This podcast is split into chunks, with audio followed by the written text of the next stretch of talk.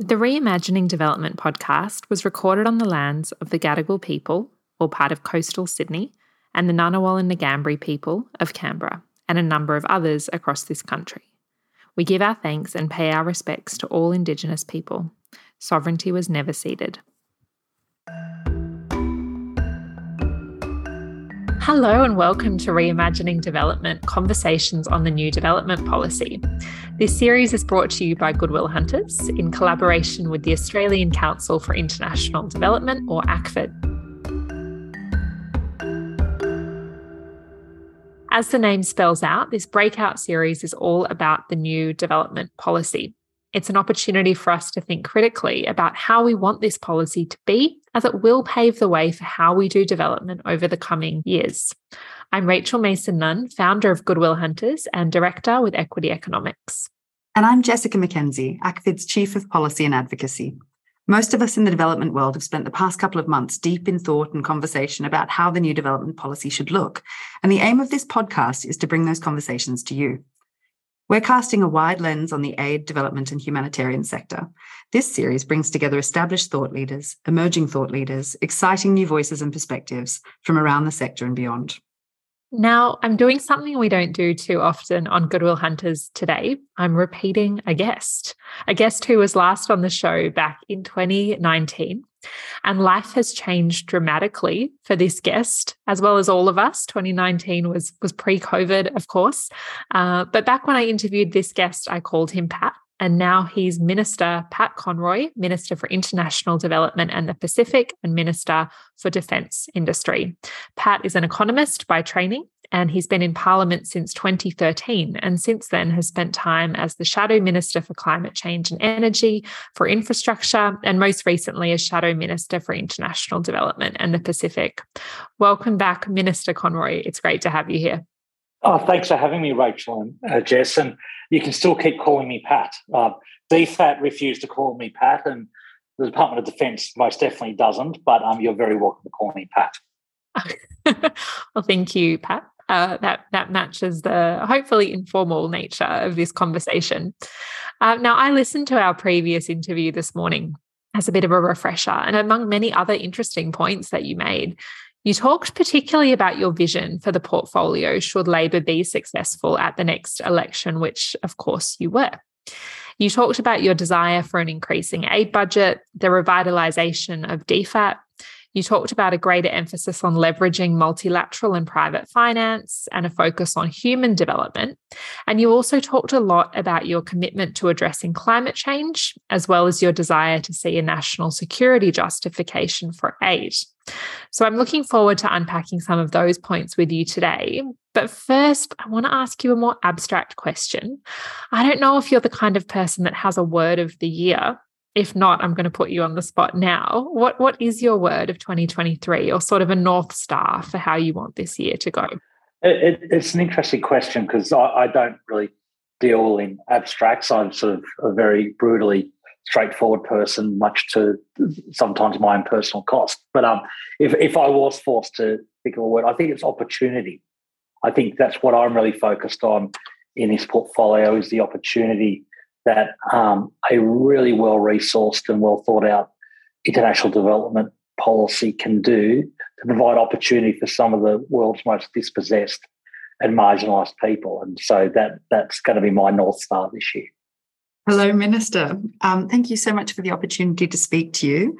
As we said at the start, the purpose of this podcast series is to create some debate and discussion around this new development policy. And I think it's incredibly fitting that your word is opportunity. That seems to me to really bookmark what I think a lot of us are feeling. This is a really interesting window of opportunity for international development in Australia, the first really big window in many years.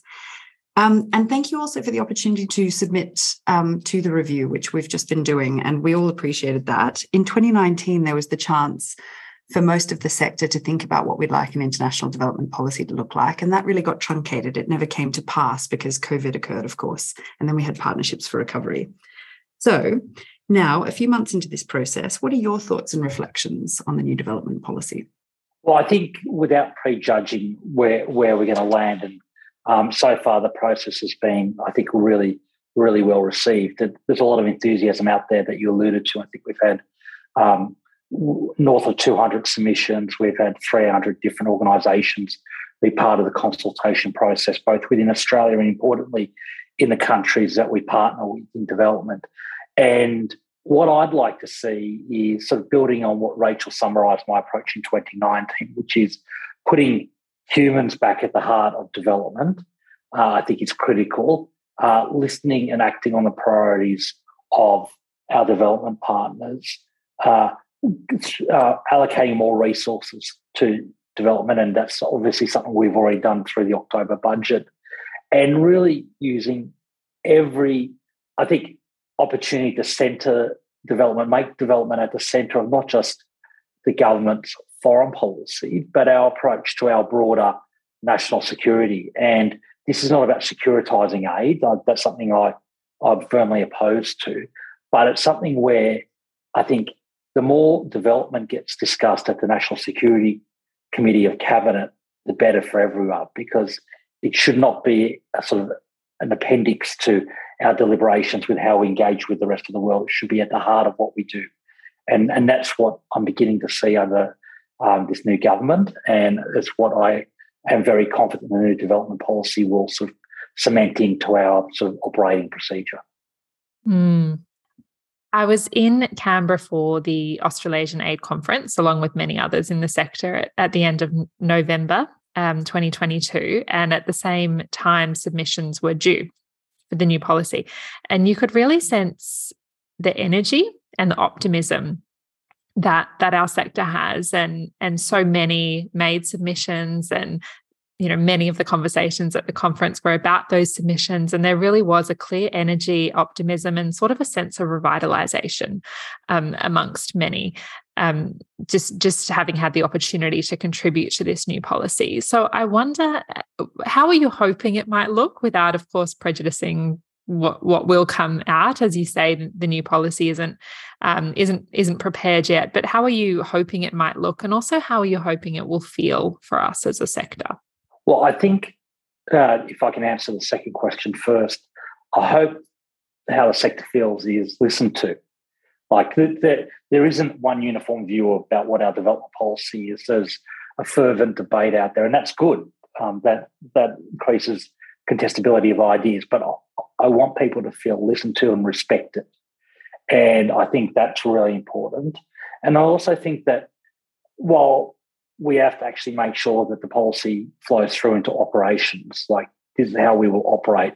But I do want to go back to, and I want the policy to be very strong on, why do we invest in overseas development assistance? Why do we invest in aid? And it's something that at the ACFID conference I talked a lot about, and I think it's something that ministers haven't talked enough about, which is the moral case for aid. There's the national security case for aid that I talked about in 2019 on the podcast. There's the sort of economic development case for aid, the fact that so many of our biggest markets for our products were once developing nations that we assisted. There's the sort of international diplomatic case for aid. But for me, the most fundamental is the moral case for aid. We have an obligation as a human being and a society of compassionate people to lift people out of poverty, to help eradicate diseases that are killing kids in countries not too far from Australia that we've eradicated in Australia. And so for me, the first objective of the new development policy is to articulate why we do aid. And then we talk about how we do aid and what sort of sectors we're going to concentrate on. And obviously, one thing that I've been very strong on in the 3.5 years I've been in this portfolio is to really invest in human capital. So infrastructure investment is incredibly important, and we'll keep doing that.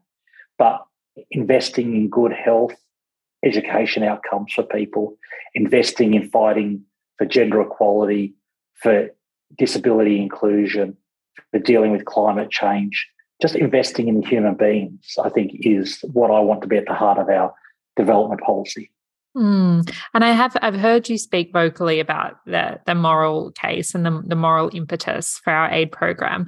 You did speak back in 2019 to me about your desire to also pursue a national security justification for aid, though. Does that remain your desire?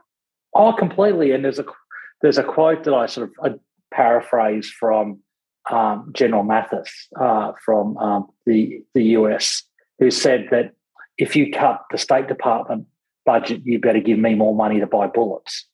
And that's a gross simplification of what he was trying to say, but it's very true that the best way we have a stable and prosperous region, which is in our national security interest, is by investing in the development of our neighbours.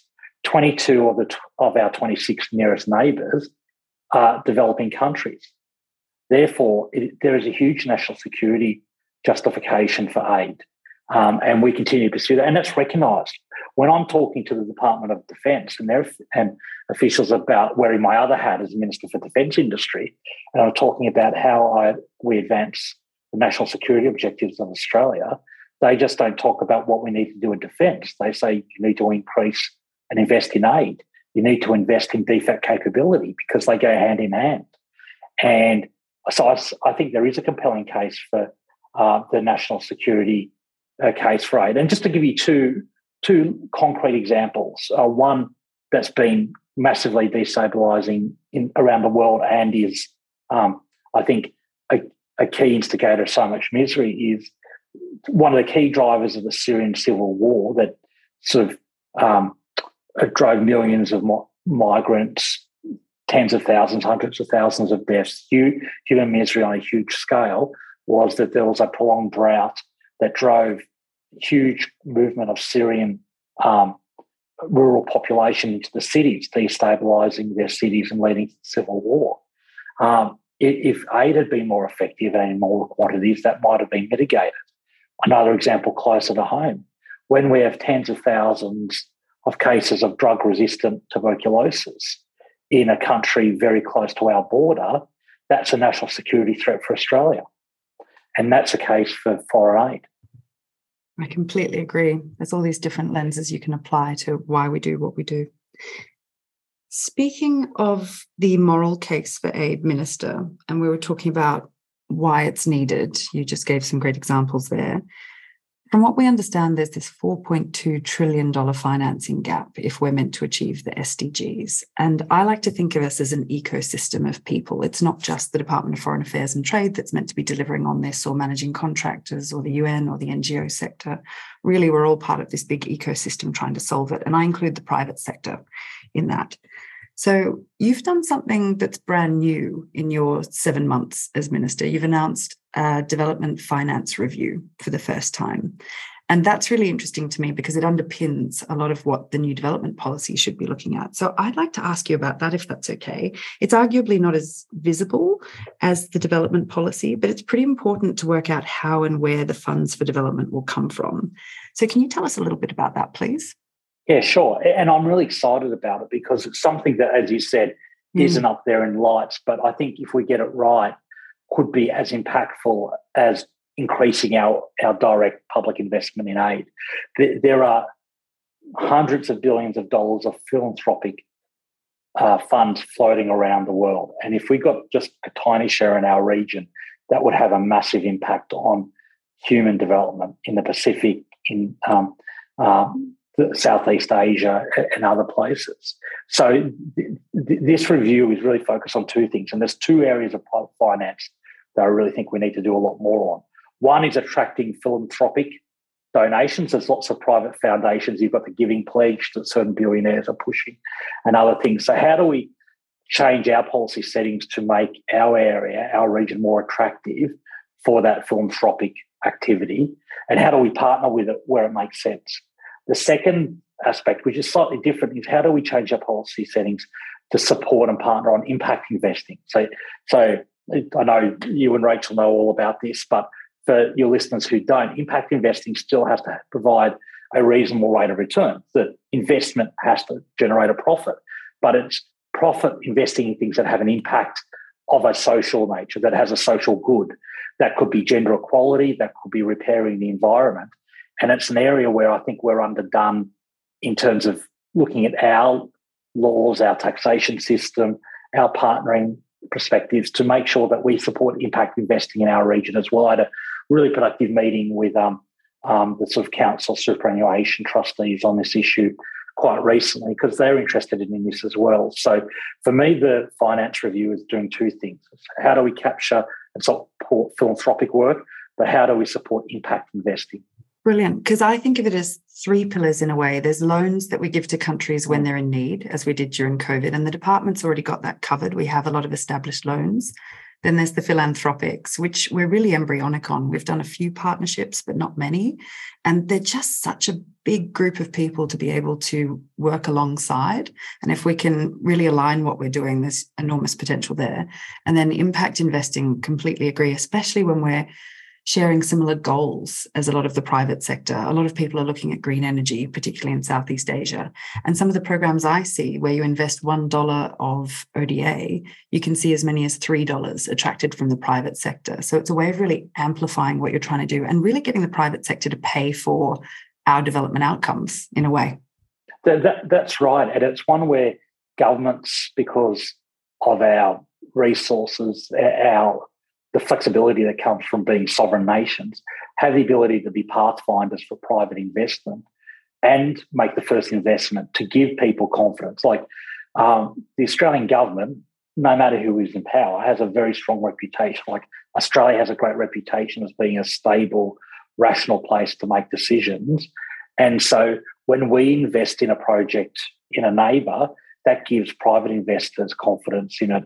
And it also gives other public sector. So, for example, while it's more wearing my Pacific hat rather than the international development, although I think there's a strong role for it, when we supported Telstra acquiring Digicel to really underpin and expand digital communications in the Pacific, that then gave confidence for the US Development Finance Corporation and the Japanese Development Bank to co-invest in that. So it's a way where we can be a pathfinder given we're located in the region. We're the biggest country in the region, and we can really be a pathfinder for our private sector. I completely agree. And it's just so invigorating to hear someone in your position talking about these things. And I really welcome the first review of its kind for Australia. I think it couldn't be more timely. I think also if we're the ones who are investing early in the riskiest projects that meet all of our criteria for development outcomes, we can really lead the sector. We're sort of playing a shaping role for the market, if you will. So we've got these two reviews. There's the Development Finance Review and there's the Development Policy Review, which sits above it, really. And I thought one would come before the other, but I think they're now sort of intertwined. What are we all going to be doing differently as a result of these reviews? Well, the Development Finance Review will feed into the Development Review. So they are sequenced. But what's going to change is, one, I think there's going to be a whole of government ownership of our development policy. I think there were some good people in the last government, so this isn't a political point. There were good people committed to foreign aid and international development, but I think the last government had really two groups of people. There were people who were opposed to foreign aid, and there were people who supported foreign aid but were scared of talking about it. And that's why I think one of the reasons they had temporary and targeted increases in the foreign aid budget after $11.8 billion worth of cuts rather than permanent increases. So one of the things this development review will do is it will go through the National Security Committee of Cabinet. It will be signed off by Cabinet. Cabinet will own this policy, and that means that we'll be putting development policy at the heart of the Australian government's policy, and that I think is really important. And secondly, it'll link into the rest of the government's activities. So there's development activities that occur in other portfolios that we don't call development, but they exist and they're really powerful. And so the development policy will really bring those together as well, shine a spotlight on them and say, these are other activities that the Australian government does to support development, and we're proud of that. That's a good thing. Then thirdly, it will mobilise the community sector and the private sector more effectively than we have in the past. And I think that's another thing that will be done differently. This won't be a sectarian debate about whether we use development contractors or NGOs or multilateral organisations like the UN. This is about saying we need to partner more effectively, and that's what we will be doing. One really big hobby horse I have out of the development policy, which I bore people with a lot, is one of the KPIs is that we'll invest more in local capacity and local content. This is what I call the double dividend. For when we do invest in an infrastructure project in a country, say in the Pacific, I want as much as possible for there to be local content to get a second economic dividend around the infrastructure and to do proper skills transfer. I am sick of projects where we haven't done adequate skills transfer, so that in a couple of years' time, the infrastructure has broken down. That doesn't help Australia's reputation and doesn't help the country we're partnering. So that's just a taste of some of the areas that I really want to see movement after the development policy is released. Mm.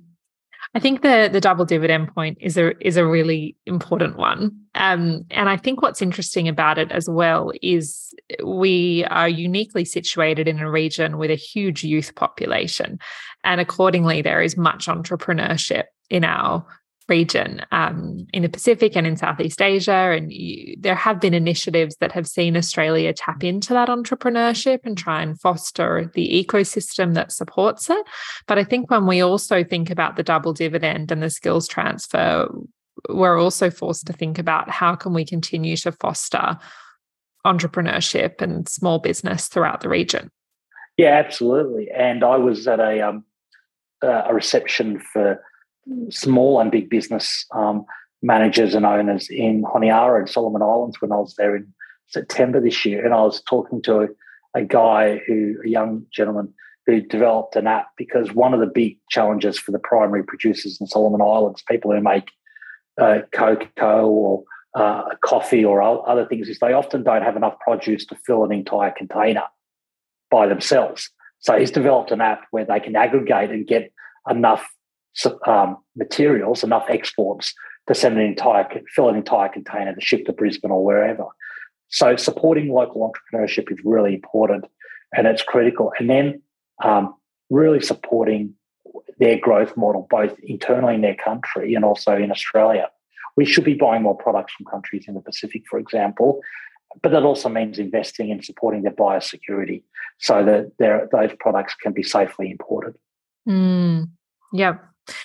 We are uniquely placed to support entrepreneurship and impact investing as well, as you've already touched on. The other big initiative that we've heard in the last 7 months is around the pursuit of a First Nations foreign policy, which at this stage remains quite, I would say, vague, in the absence of sort of a detailed plan around what that's going to look like, which is, of course, a really sensitive but very important initiative to pursue. But it is another area where Australia is uniquely positioned to share and partner and cooperate with the region. Tell us a bit about that. Yeah, well, this is a part of our foreign policy that I'm so proud of that's been driven by Foreign Minister Penny Wong, which is a First Nations approach to our foreign policy, because we have to recognise, and we're proud of the fact that for at least 80,000 years, we've got the longest continuous culture in the world, but this is a culture of traders and diplomats. You look at the north of Australia, trading with the islands to our north. So we really want to inject that wisdom and approach into not only how we do conventional foreign policy, but also development. First step is appointing a First Nations ambassador, and we've got that process underway, and I think we'll be appointing someone relatively soon, and then that will help drive the development. But it's informing things. So, for example, I was in Vanuatu with Foreign Minister Wong only last month, and we were talking to people in Vanuatu, both NGOs and government, about our First Nations approach and how that's changing the way we're doing things, investing more in personal relationships, taking a longer time horizon, really recognising the link between culture and environment and focusing on climate change as well. So it's already informing our approach, and that will be turbocharged when we get our First Nations ambassador. And in the meantime, so, for example, Penny took Senator Patrick Dodson, the father of reconciliation, to the UN General Assembly in their annual meetings in September, and I know that had a huge impact, having Patrick Dodson with his wisdom and insight, really not just representing Australia, but really imparting that to other countries' representatives. Mm. I think that was a really proud moment for a lot of us. Minister, you're talking about a few things that are spurring ideas for me. So there's the time horizon shift that you're talking about and doing things differently through our approach to a First Nations foreign policy. In my mind, I'm linking that also to what you were talking about, local content in the places we work and the double dividend. And we've been trying to do capacity building, which is a term I also don't really love, but we've been trying to do that for decades. So if we're going to be doing more locally led work, if we're going to be empowering the people who are, you know, the entrepreneurs coming up with these apps for how to fill the shipping container, we've been trying to do that well for a long time. What's going to be different about this? Because as you were speaking, I started thinking a lot of this stuff comes back to risk appetite in-house.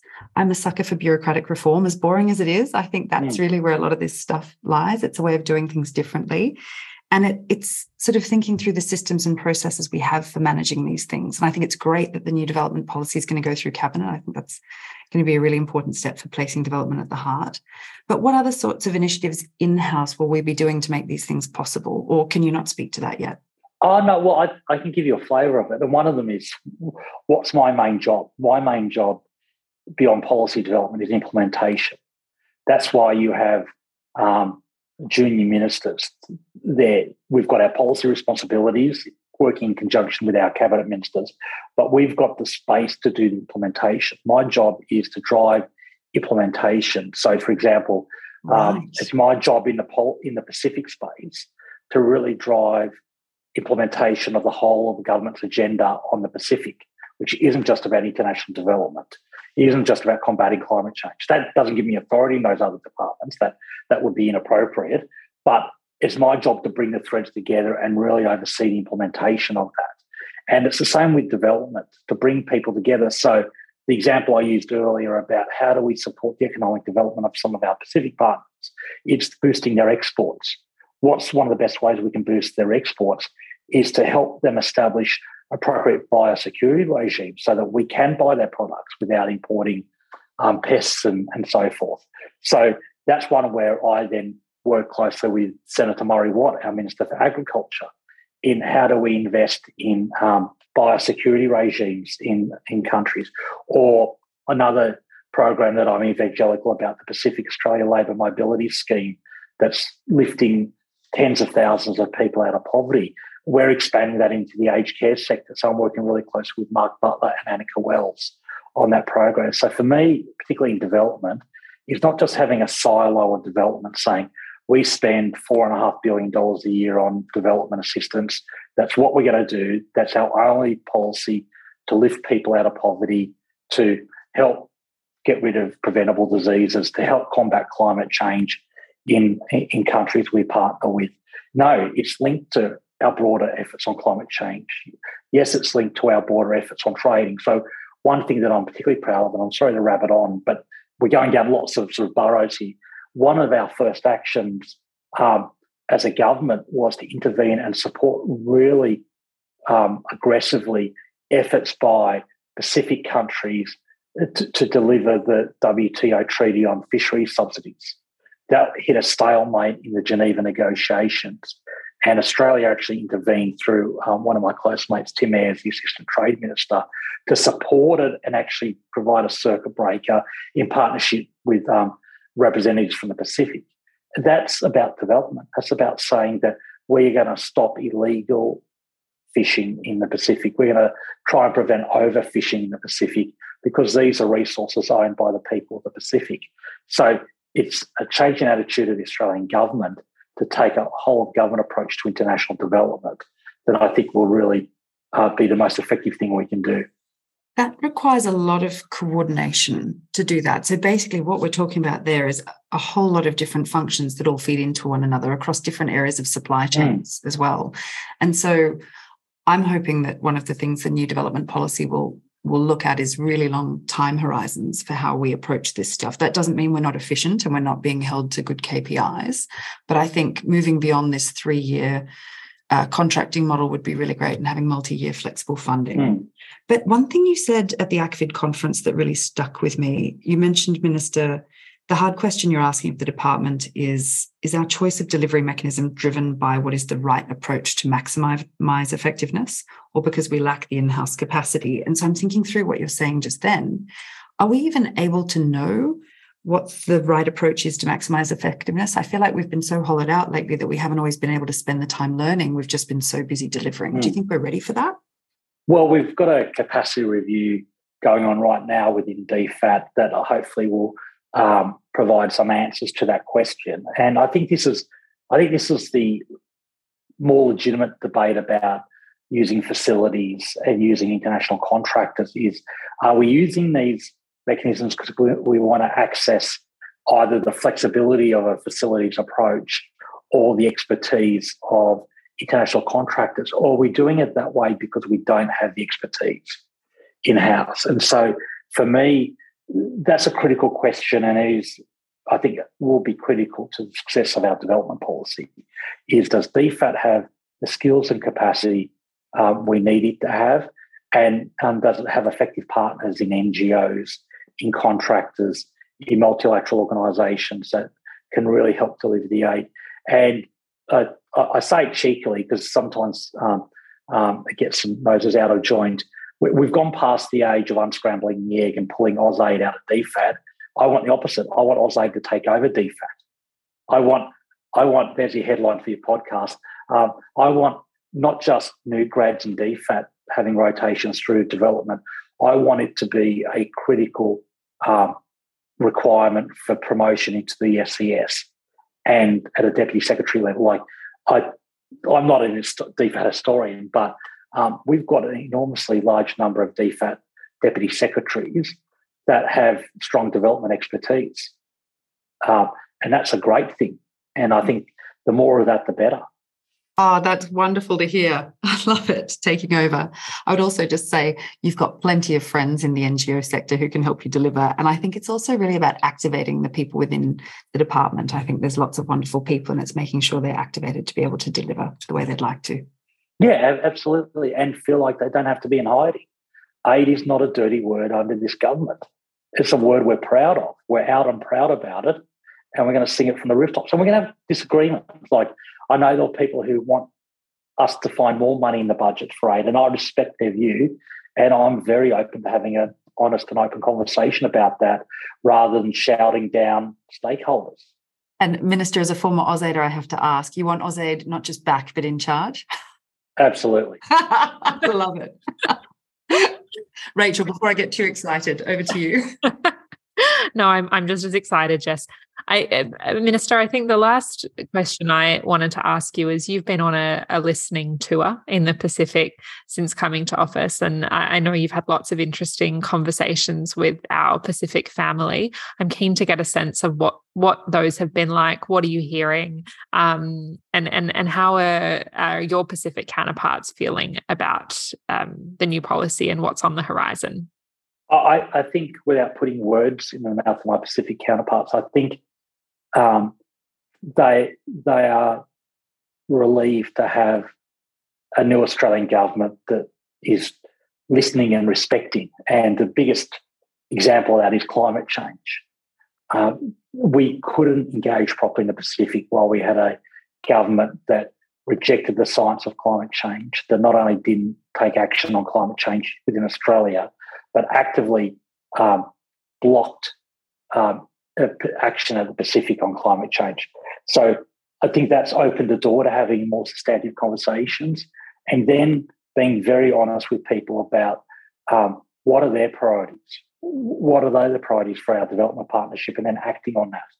And then I've had a really enjoyable 6 months visiting countries and understanding more about the impact of our development. So visiting a health clinic in the Central District in Papua New Guinea, watching kids being vaccinated. Like, I went back and I had a sort of all-staff meeting at the High Commission in PNG, which is I think it's our second biggest post around the world, second or third biggest. And I said, your actions are saving people's lives.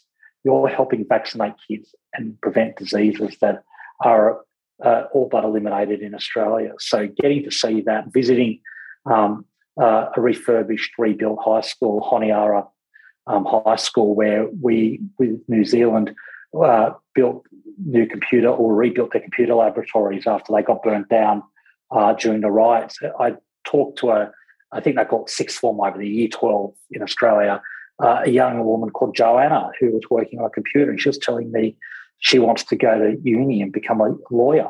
And so seeing these examples of where we're supporting the development of the potential of people is just so powerful. And so for me, the first thing I say whenever I engage with a Pacific counterpart is, how can we do better?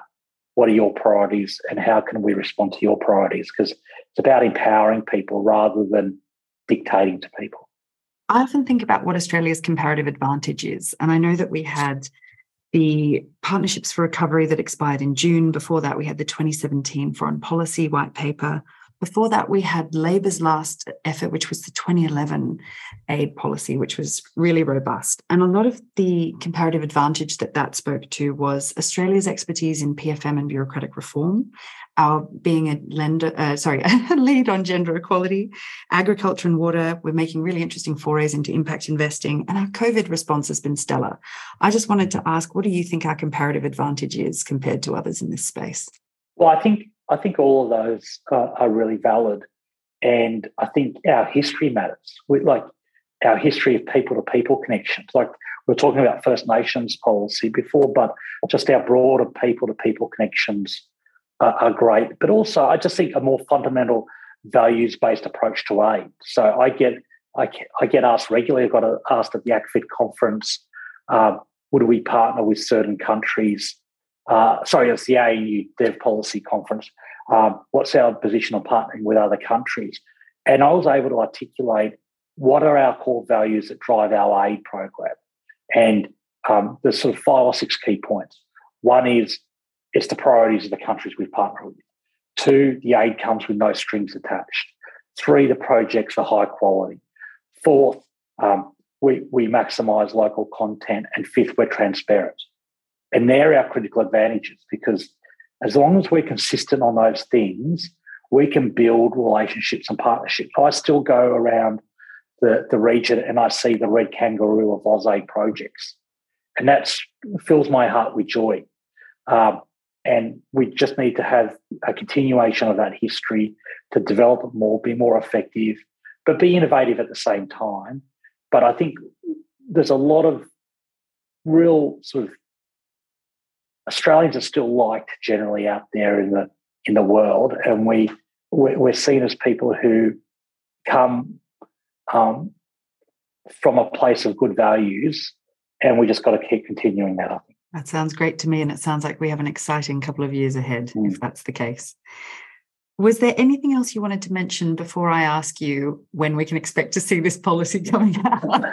We imagine it's going to be sometime before the budget. We know the DFAT team's hard at work. What do you think? Well, I'm not going to be drawn on timelines. It'll be within 2023.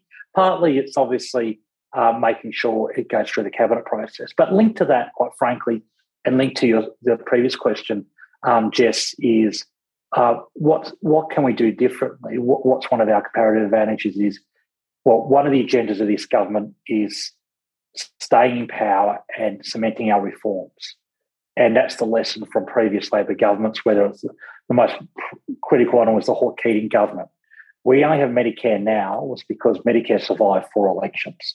So I want this development policy to survive multiple elections, so that it's part of the DNA of how we do development and international policy in this country. And so for me, that's the key lesson in all this is words on paper are good, implementation is critical, and then surviving election after election so that it becomes just the way people operate. So that's the challenge for me as a politician and a minister. But I think if we get it right, we can be really proud of our development policy in this country. Absolutely. And we'll be here to help you for every step of the way. Thank you so much for your time today, Minister. We've been Jessica McKenzie and Rachel Mason-Nunn on Reimagining Development Policy podcast. Tune in again for more hearty conversations about how we can rework and rewire international development for future needs. Thanks again. Bye for now.